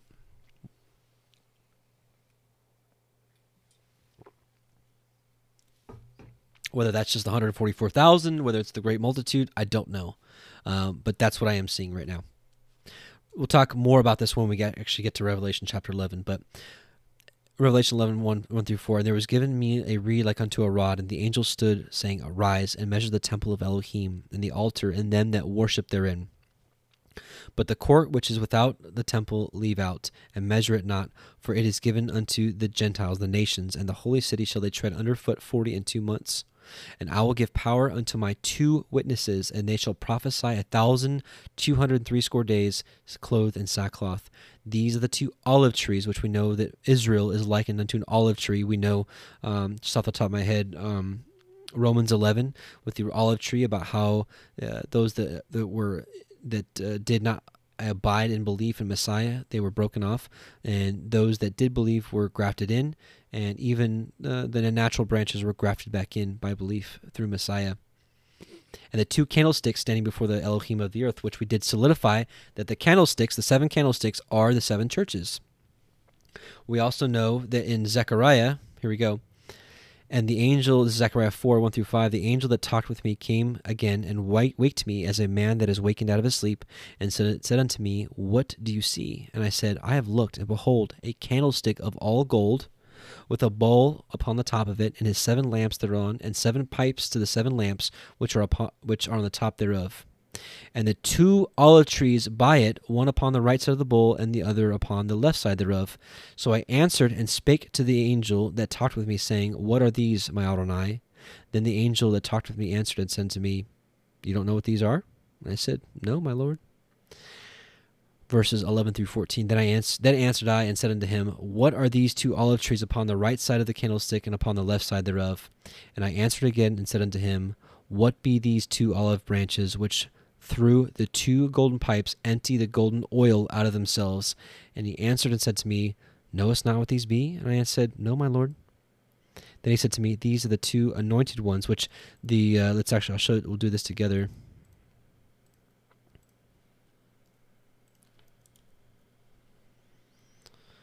These are the 2 anointed ones. Let's look at this word here, Yitzchar, right?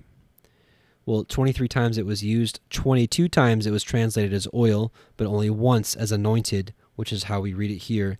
So it really should be, it says, B'nei Yitzchar, so the sons of oil that stands by Yahuwah of the whole earth.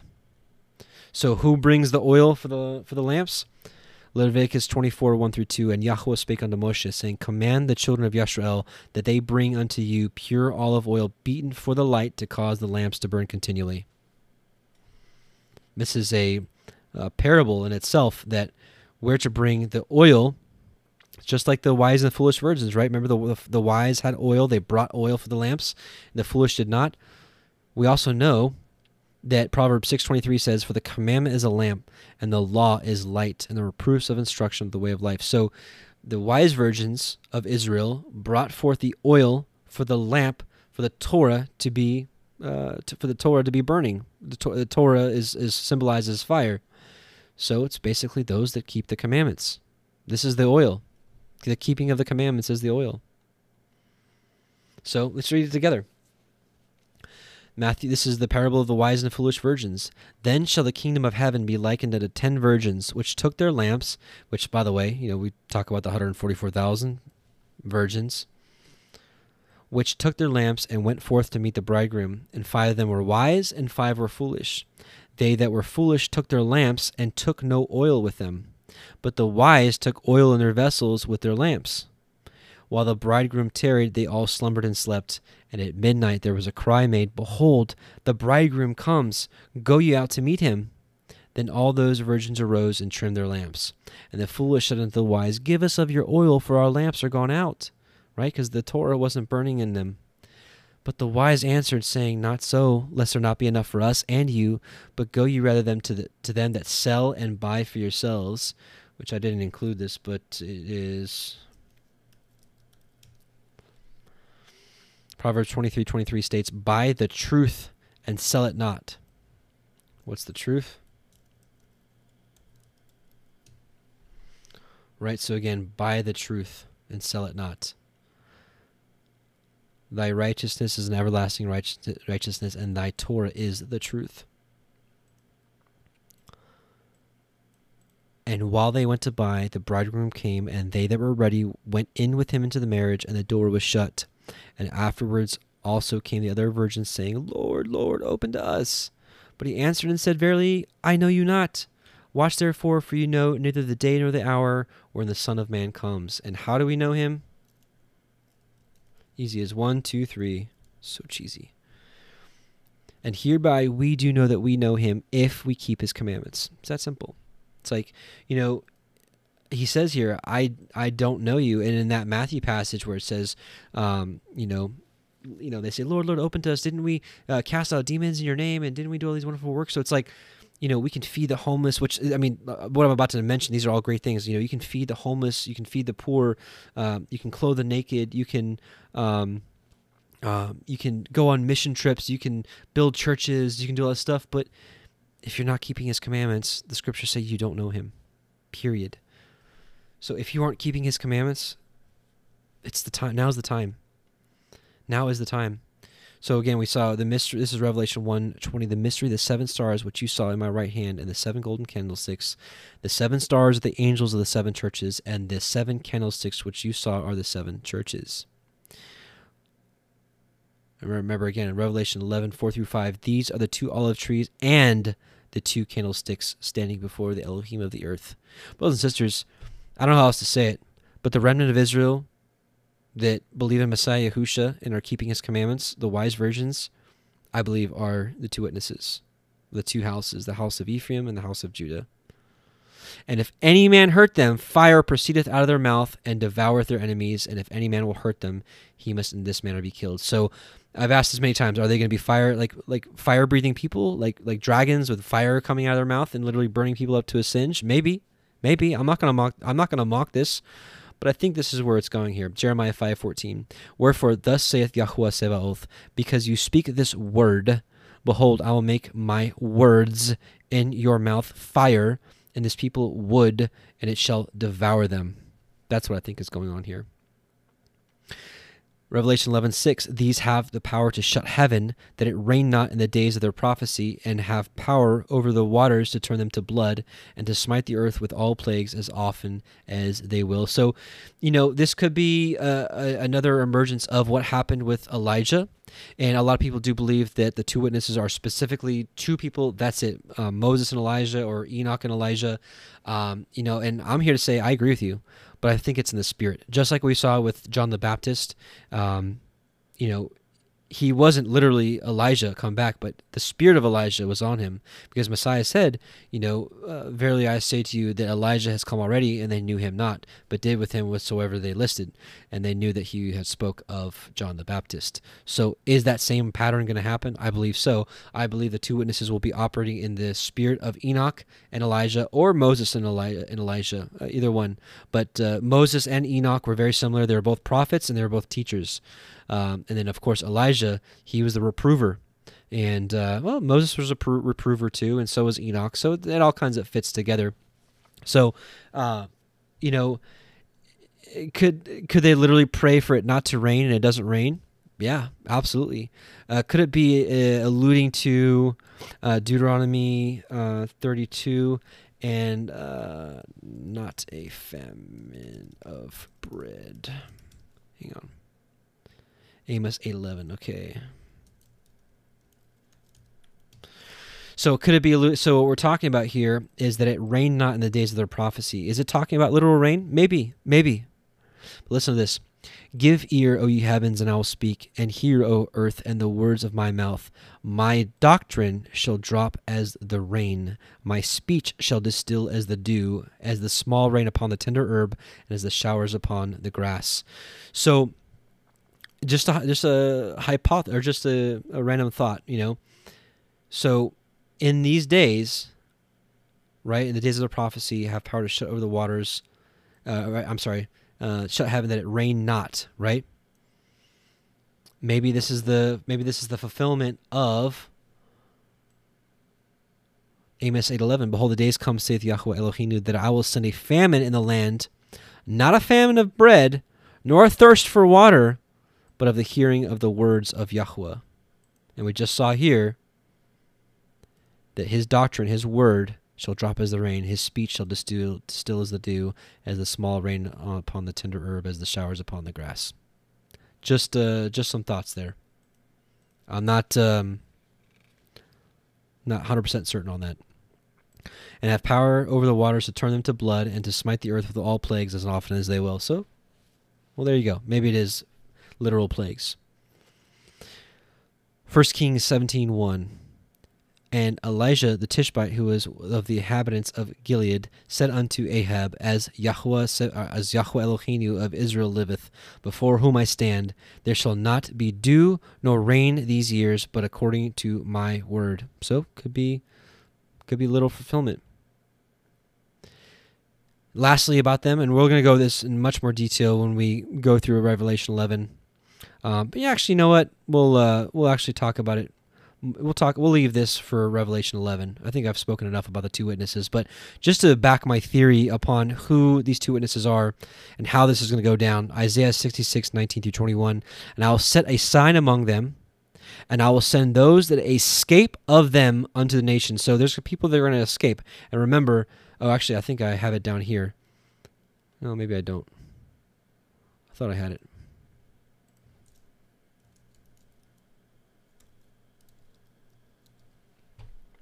Remember, pray that you be accounted worthy to escape all these things and that shall come to pass, and to stand before the Son of Man. So I will set a sign among them, and will send those that escape of them unto the nations, to Tarshish, to Pul, to Lud, that draw the bow, to Tubal, to Yavan, and to the isles afar off. So basically everywhere. So right. So I'm gonna send them. They're gonna escape, and then he's gonna send them to everywhere, that have not heard of my fame, neither have seen my glory, and they shall declare my glory among the Gentiles, the nations. And they shall bring all your brethren for an offering unto Yahuwah out of all the nations, upon horses, and in chariots, and in litters, and upon mules, upon swift beasts, to my holy mountain, Jerusalem, New Jerusalem, saith Yahuwah, as the children of Israel bring an offering in a clean vessel into the house of Yahuwah. And I will also take of them for priests and for Levites, saith Yahuwah. So there's that. So that was a long rabbit trail for verses 1 through 2. So we're going to go to verse 3.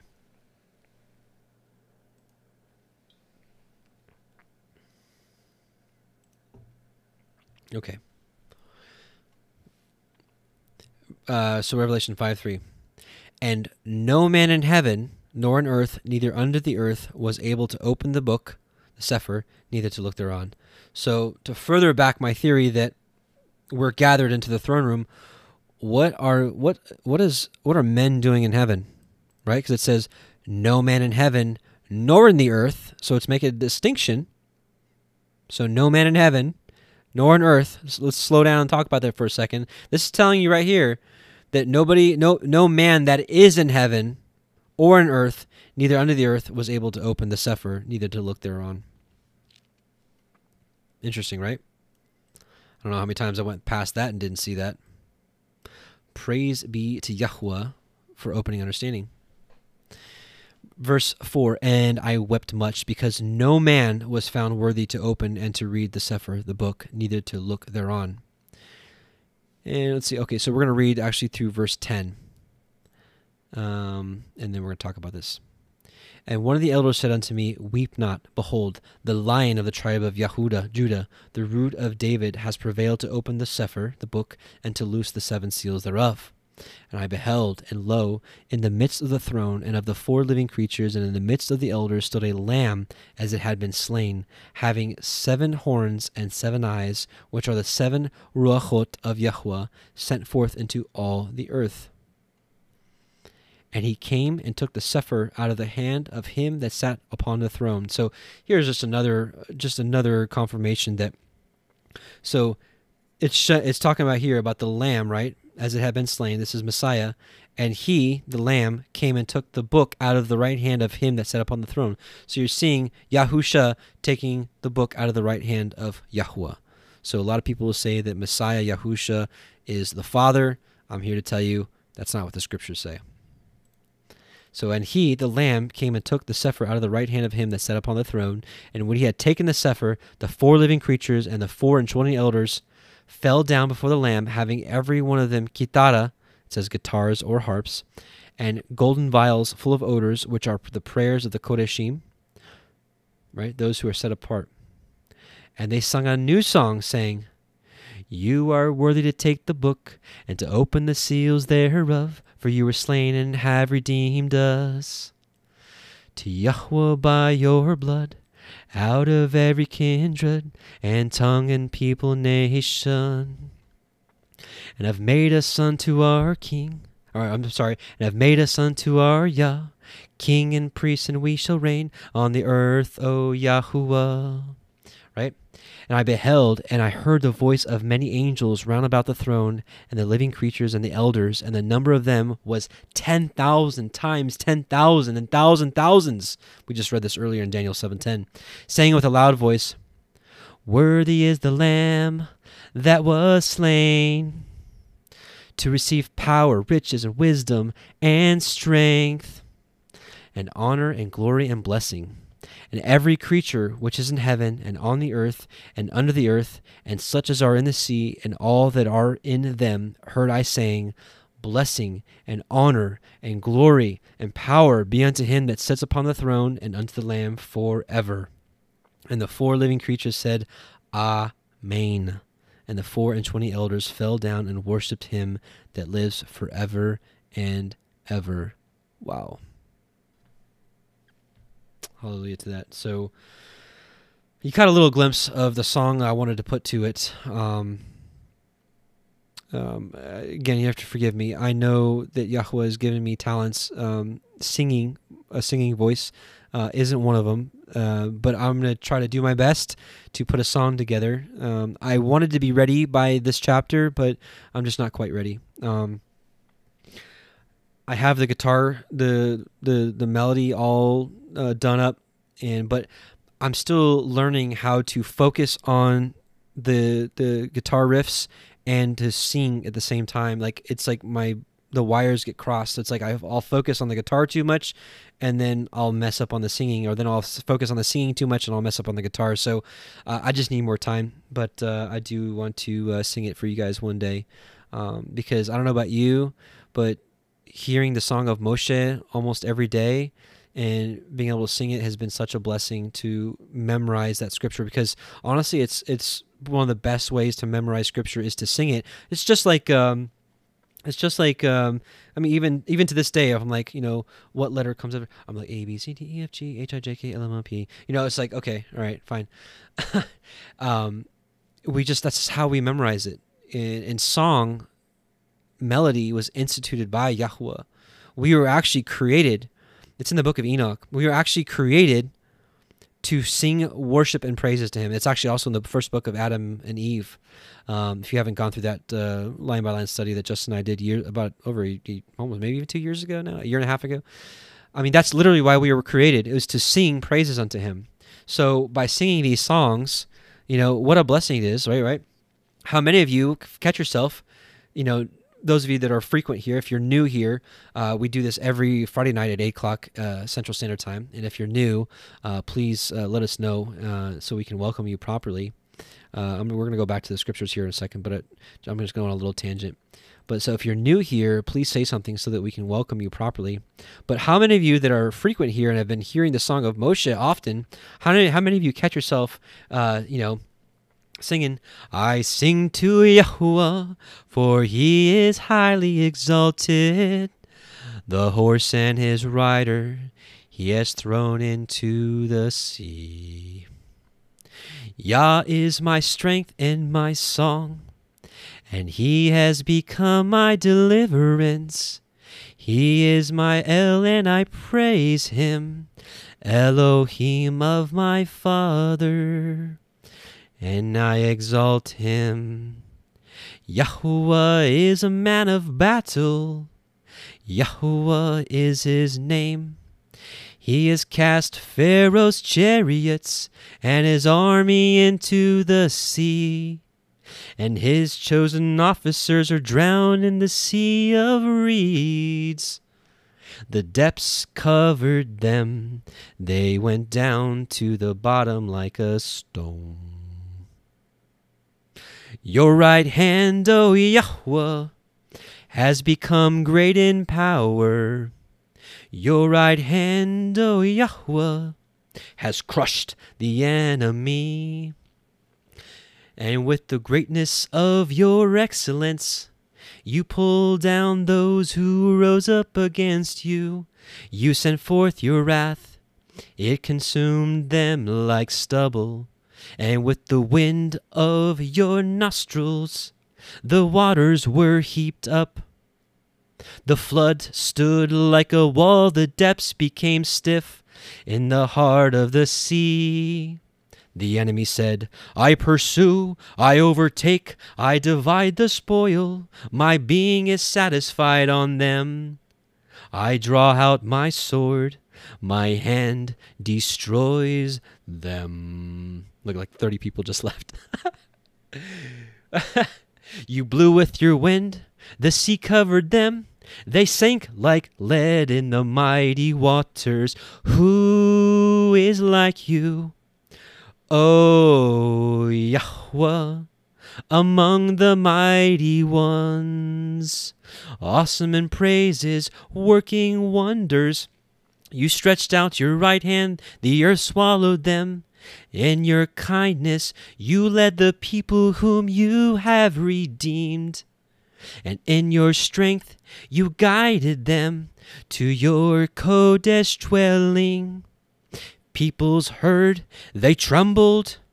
Anguish gripped the inhabitants of Pelesheth. Then the chiefs of Edom were troubled, the mighty men of Moab. Trembling gripped them, all the inhabitants of Canaan. Melted, fear and dread fell on them by the greatness of your arm. They are as silent as a stone, until your people pass over, O Yahuwah, until the people whom you have bought pass over. You bring them in and plant them in the mountain of your inheritance, in the place, O Yahuwah, which you have made for your own dwelling, the Mikdash, O Yahuwah, which your hands have prepared. Yahuwah reigns forever and ever. Hallelujah. We just lost like 50 people. So listen, I wanted to do that for a reason. I wanted to share with you that we should all sing, regardless if we have a good voice or a bad voice. We should make a joyful noise unto Yahuwah, right? We should praise him. We should sing to him. That's why we were created, is to sing praises unto him, to give him glory, and to abide in his truth, in his Torah. That's literally why we were created, period. End of story. End of story. So maybe it's time for you all to sing as well, right? And to praise him. It's something that I haven't done throughout my life. You know, I grew up singing Korn and Linkin Park and Green Day and Offspring and Rancid and The Vandals and all these garbage lyrics, right? Well, now, and because of that, like when he called me unto him, like I forsook all music, right? But now we're called to sing him praises, and we can sing the song of Moshe. And so that's why I wanted to put some song behind the Song of the Lamb. I'll sing you the melody, which I did earlier. You are worthy to take the book and to open the seals thereof, for you were slain and have redeemed us to Yah by your blood, out of every kindred and tongue and people and nation. And have made us unto our Yah, king and priest, and we shall reign on the earth, O Yahuwah. Worthy is the Lamb that was slain. Worthy is the Lamb that was slain. To receive power, riches, wisdom, and strength, and honor, and esteem, and blessing. Blessing, honor, and esteem, power be unto him that sits upon the throne, O Yah. Blessing and honor to him. Blessing, honor, and esteem, power be unto him that sits upon the throne, O Yah. Power and esteem be unto him, and unto the Lamb forever and ever. And unto the Lamb. Actually, I messed this part up. Forever and ever, forever and ever. So that's the song, but I've got some guitar stuff to put to it, and I'm excited one day to get that together, because like I said, right now I can't get the guitar and the song together, so it is what it is. So honor, praise, esteem to Yahuwah Tzeva'ot through Yahusha, our Messiah. So, yeah, so it's Adam. Glenn Deco says Adam is in a good mood. I'm actually always in a good mood, but you know what? See, this is what singing does, right? Singing, it's a joyful thing to do, and guess what? He made us in our image. So if we become joyful with this song, how do you think he feels when we're singing songs that praise him, right?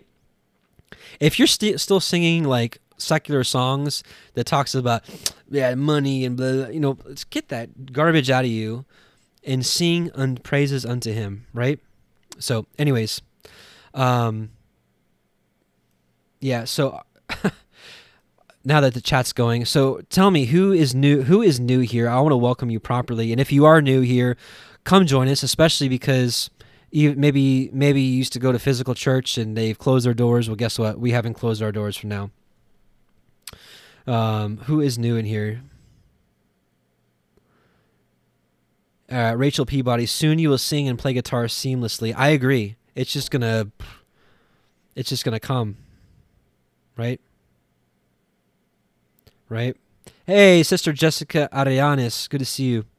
Good to see you. Linda Carter, hey, good to see you. Just thank you, sister. I got your letter. Blessings to you. That's all I can say. Thank you. Jessica Lynn, good to see you, sister, as well. Jessica Lynn is here with us. By the way, Jessica Lynn was able to come back, praise Yah, and her Zoom studies / prayer session is going to be Wednesday at 11 a.m. Central. For those of you that are signed up for the Zoom studies, check your email. I sent out another email that has all the codes, including that new one as well. Let's see here. Who else is here? Kingdom in Context. What is going on, bro? Speaking of which, they have a praise challenge, praise and worship challenge page, which is awesome. It's got a lot of footage of singing and instrument playing by our brothers and sisters that are, you know, either singing psalms or their own songs or whatever. So check that out. That's actually a huge blessing. Deep Water Guide is new. Awesome. Welcome, welcome. Welcome, Sherry. Good to see you. Terry Everett. Demo Moore. Good to see you. Oh, here. Liz Salty Crew. New here? You're not new. Maybe this is your first time in the live chat, but I've seen your comments all over the place. And we were Facebook friends. There's a different, maybe it's Lisa, I don't know. In any case, yeah. Moki Girl said Jessica's last live stream with Dr. P is awesome. All right, good to go, good to go. And if you guys didn't also check out, last night I was on Brother Justin's channel, Christian Truthers, and we were just talking about this CV thing that's going on. And we're probably going to be talking about it once a week now on his channel until this goes away, just because there's so much to talk about. There is. What's going on, Sister Marcy? Good to see you. Jana Garcia, my husband Vic and I are new. Hey, welcome. Sorry, I should look in your eyes. Welcome. I want to look you guys all in the eye more, but like the way that my Mac is set up, I have nowhere to put this. I have to be, because it's like it's a bigger Mac, so I have to be like going like this, and so it's like hard to like look you guys in the eye and see what's going on. Anyways, all right, so we're gonna close this up. We're actually we're under 2 hours for once. We're gonna pray. We're gonna do the Aaronic blessing. And actually, Brother David, I asked you to remind me about something at the end here, and I can't remember what it was. Let's see here. What was it? Yeah, T-Zebra chat is too fast to, I know. Old but newish to chat. All right, Kurt Vandeford, I know you. I know you all. Which, by the way, I made it unannounced. I have the Parable of the Vineyard Facebook page up, but my personal one I took down for now. I feel like I heard from Yahuwah was like, you spend too much time on there. Get away from it. And oh, the fast. Thank you. Thank you. All right. So let's do a fast together. Why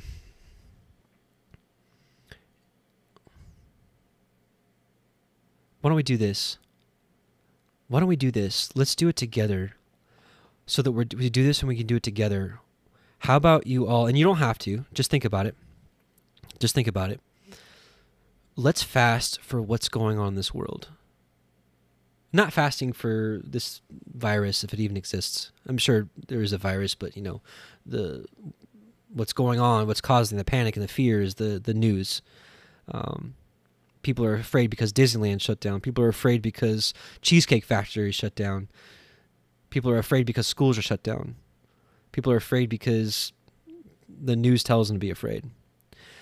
So let's fast over what's going on in the world, and let's fast for anticipation of what Abba can do in the midst of a people giving themselves wholly to him. Why don't we, if you guys would like to join me, let's fast, and let's keep it with just us. We don't have to go around telling everybody that we're doing this and that, but we can sanctify a fast together. Let's do it all day Friday, and we'll break the fast Saturday morning for Shabbat. Which, I mean, I know you all, if you're like me, my Shabbat is from Friday night at sundown to Saturday at sundown. But let's fast so that we're together and we can pray together while we're all fasting next Friday. How does that sound to you guys? Who's in? Give me an I'm in. Let's do this together. Oh, yeah. When I do fast, I do water fast. I drink water. You guys do whatever you can do. If you can go without food, Moshe Natsurim. I'm not saying that the virus itself is fake. Okay, there's probably is a virus, okay? And it's probably not more deadly than the common cold, but that's why it's, you know, killing, you know, older people and whatnot. There's a lot of reports saying that older people are dying of something and they're just attaching, you know, the virus to it. But anyways, I'm not here to insult you of what you guys believe. It's not my point. The point is what the real danger here is what they're doing with the economy, what they're doing with shutting down the world. And not that it's a danger, not that we should even be afraid, but so let's do a fast and do whatever you can do. If you can abstain from food for, you know, for 24 hours, great. If you can't, then you can't. Do whatever you can. There's a ton of that's in. All right, we're in. Let's do this. You can do a juice fast, fine. But if you want to don't join me, we're going to do a water fast, okay? I'm just saying, if you want to do the same way I'm doing it, I'm doing a water fast. You can do it however you want. If you want to do a vegetables only fast, fine. If you want to do whatever fast, then do whatever. But yeah, I want to read this really quickly. All right, so we get a ton of you all. Yeah, Stephen Schofield. Next time, a 1 week fast. So we're gonna step this up as the heat increases in this world. This week we're gonna do a one day. Maybe the next time we'll do a 2 or 3 day, and maybe eventually we'll do a 7 day together. I don't know. Yeah. So let's talk a little bit about a fast. And if you can't do it Friday, then don't do it Friday. That's fine. But even if 20 of you do it together with me, I think it'll be pretty powerful. Hold on. We're going to read a little bit from Isaiah.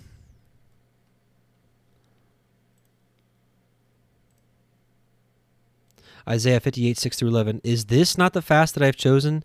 To loose the bands of wickedness, to undo the heavy burdens, and let the oppressed go free, and that you break every yoke. This is what a fast does for you. It also breaks curses, it kills diseases, it repairs the body, and it honestly, in my opinion, it makes you more in tune with the spirit and less in tune with the flesh. It's the most basic thing you can do to show Yahuwah of your reverence for him and denial of the flesh. There's more to it, but that's what we're going to talk about for right now. So anyway, so if you're with me, which, by the way, the other challenge I think is now ended. The Psalm 119, I said a 30-day challenge for you to listen or read Psalm 119 every day. I did pretty good. I think I missed like 3 or 4 days where I just totally forgot. Like I woke up in the morning, I was like, I didn't do it yesterday. But probably I got probably 25 out of the 30 days right. So I messed up. So if you messed up, don't worry because I did too. So anyway, so again, the fast is... Right, so Sherry Stadel, you can break your fast maybe after we finish this or something. But honestly, at the end of the day, I believe the Sabbath day truly is, while I celebrate it from Friday evening to Saturday evening. I think truly, Yahusha says, are there not 12 hours in a day? I believe the Sabbath day, where we're not supposed to fast, is, the morning until sundown, Saturday morning until Saturday sundown. So that's just kind of where I'm at. But, yeah. So Sister Sherry, I'm gonna eat my last meal Thursday night, and I'm gonna break it Saturday morning. So you all can break it Friday night. But I want us to be fasting while we're doing this together next week. So whatever. I don't want to keep talking about it. You want to join me? Join me. If you don't, you don't. No big deal. I love you the same. Can I do a reminder video the day before? 7 kids, I get sidetracked. Maybe I'll just put in the community tab. Maybe I'll put something. I don't know. So anyways, so yeah. Let's pray. Let's bow our hearts. Heavenly Father, Yahuwah Most High, we just come before you in Yahusha's name. We bless you and thank you for all that you do for us. Thank you for bringing us together. Thank you for calling us out of Egypt and calling us unto your son, Yahusha, and bringing us back unto you by his blood and forgiveness through belief in him. Thank you for giving us an understanding that your Torah is righteous, it's good, it's everlasting, it's sweeter than honey, it's more to be desired than gold. It's everything. It's your ways. We pray that you continue to cultivate our heart and to remove any wickedness out of our heart, and that you guide us, Abba. Guide us on that narrow path to you. Abba, things are getting interesting in this world, and we're just waiting for you. As the book of Enoch says, to cry for judgment, and it shall appear unto you. Well, that we're doing, Abba. Bring judgment upon this world, and come and gather your elect. Come and gather your people, Abba. Those that love you, call upon your name, believe in your Son, and keep your commandments. Bless you, O Yahuwah, in Yahusha's name. Amen. Yevarechecha Yahuwah, v'yishmerecha, ya'er Yahuwah, panav elecha, v'chnuneka, yisa Yahuwah, panav elecha, v'yashem lecha shalom. Yahuwah bless you and keep you. Yahuwah make his face shine upon you and be gracious unto you. Yahuwah lift up his countenance upon you and give you peace. Blessings, brothers and sisters. Shabbat shalom, and I pray that maybe you want to join one of our brothers and sisters at the Zoom studies tomorrow for some closer fellowship. But nonetheless, Shabbat shalom to you, and give me about 15 minutes, and we'll get the Torah portion started. We're in the book of Leviticus now, so I'll see you all in Leviticus in about 15 minutes. Shabbat shalom, brothers and sisters. Oh, the song of Moshe, don't let me forget. Do not let me forget. Here we go. And one day we'll also have the song of the Lamb to play for you. All right, Shabbat Shalom, brothers and sisters.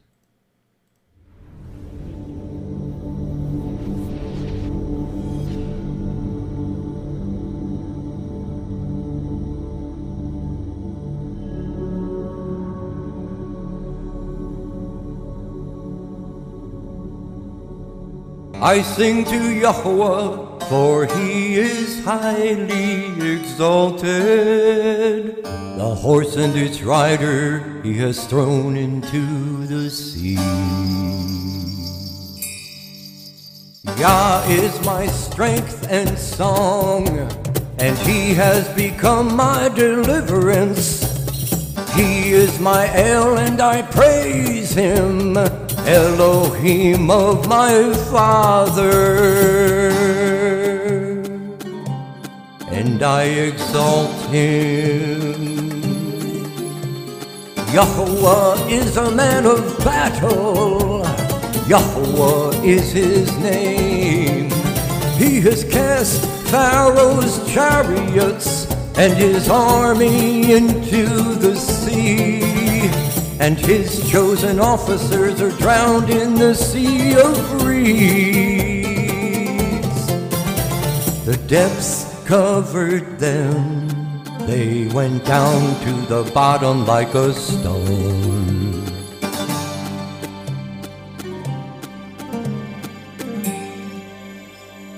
Your right hand, O Yahuwah, has become great in power. Your right hand, O Yahuwah, has crushed the enemy. And in the greatness of your excellence, you pulled down those who rose up against you. You sent forth your wrath, it consumed them like stubble. And with the wind of your nostrils, the waters were heaped up. The floods stood like a wall, the depths became stiff in the heart of the sea. The enemy said, I pursue, I overtake, I divide the spoil, my being is satisfied on them. I draw out my sword, my hand destroys them. You blew with your wind, the sea covered them, they sank like lead in the mighty waters. Who is like you, O Yahuwah, among the mighty ones? Who is like you, great in Kodesh, awesome in praises, working wonders? You stretched out your right hand, the earth swallowed them. In your kindness, you led the people whom you have redeemed. In your strength, you guided them to your Kodesh dwelling. Peoples heard, they trembled, anguish gripped the inhabitants of Pelasheth. Then the chiefs of Edom were troubled, the mighty men of Moab. Trembling grips them, all the inhabitants of Canaan. Melted, fear and dread fell on them by the greatness of your arm. They are as silent as a stone. Until your people pass over, O Yahuwah. Until the people whom you have bought pass over. You bring them in and plant them in the mountain of your inheritance. The place, O Yahuwah, which you have made for your own dwelling, the Mikdash, O Yahuwah, which your hands have prepared. Yahuwah reigns forever and ever.